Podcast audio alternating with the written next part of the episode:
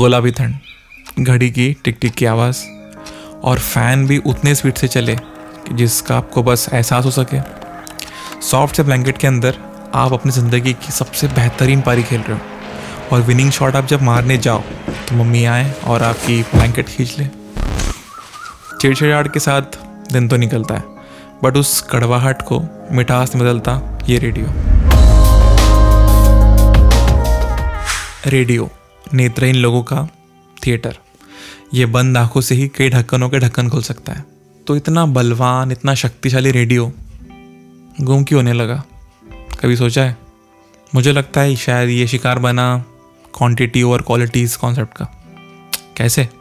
तो हर शहर में अलग अलग प्राइवेट स्टेशन खुलने लगे।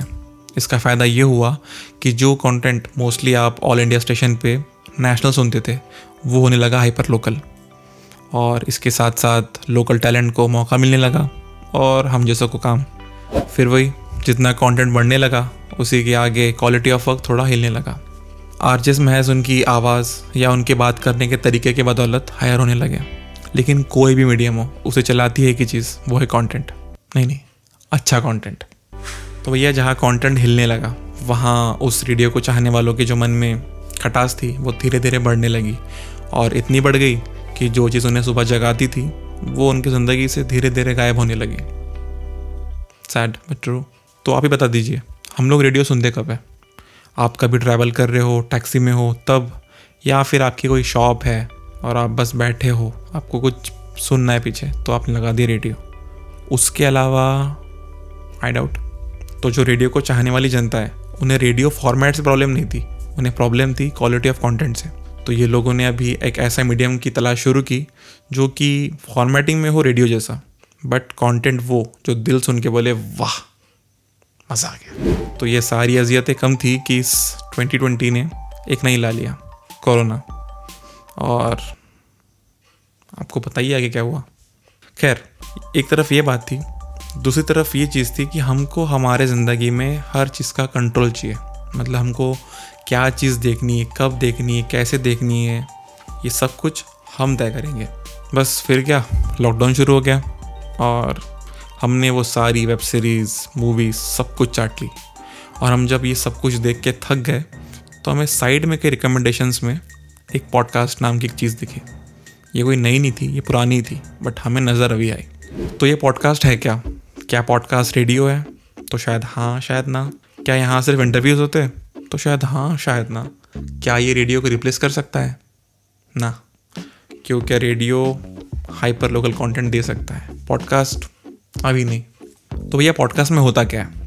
तो पॉडकास्ट में होती है बातें। कुछ भी, किसी भी चीज़ को लेके। ज़िंदगी, इश्क आर्ट लिटरेचर कल्चर सब कुछ जो आप बोल सको और आप सुन सको। इसके अलावा होते रेडियो प्लेस जैसे कि आपको एक मूवी दिखानी है विदाउट विजुअल्स वहाँ पे होंगे डायलॉग्स साउंड इफेक्ट्स म्यूज़िक और ये तीन चीज़ों को लेके आपको बनानी है एक मूवी इंटरेस्टिंग है। तीसरी चीज़ इंटरव्यूज़ जहाँ पे दो से ज़्यादा लोग बैठ के बात कर रहे हैं। किसी भी चीज़ को डिस्कस कर रहे हैं। और ये सारी चीज़ों में टॉपिक्स आप कुछ भी चूज़ कर सकते हो। मतलब सिर्फ़ कंटेंट में तुक बने। सिंपल है यार। और सबसे ज़रूरी बात कि यहाँ पे आपको क्या देखना है। किसका कंटेंट देखना है, कैसे देखना है, ये सब कुछ आपके ऊपर निर्भर करता है।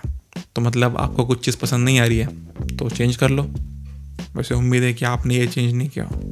वैसे ये सारी बातें जब मैं अपने दोस्तों से करता हूँ तो सबका ना यूनिसन में एक ही जवाब आता है कि भाई, कुछ भी करो। लेकिन यार लंबी नहीं करो। तुमने कहा कि यार वहाँ तो लंबी कर नहीं सकते तो यही कर लेते। तो गाइज़ ये है मेरी पॉडकास्ट नंबर टू जिसका नाम है यार लंबी नहीं करो।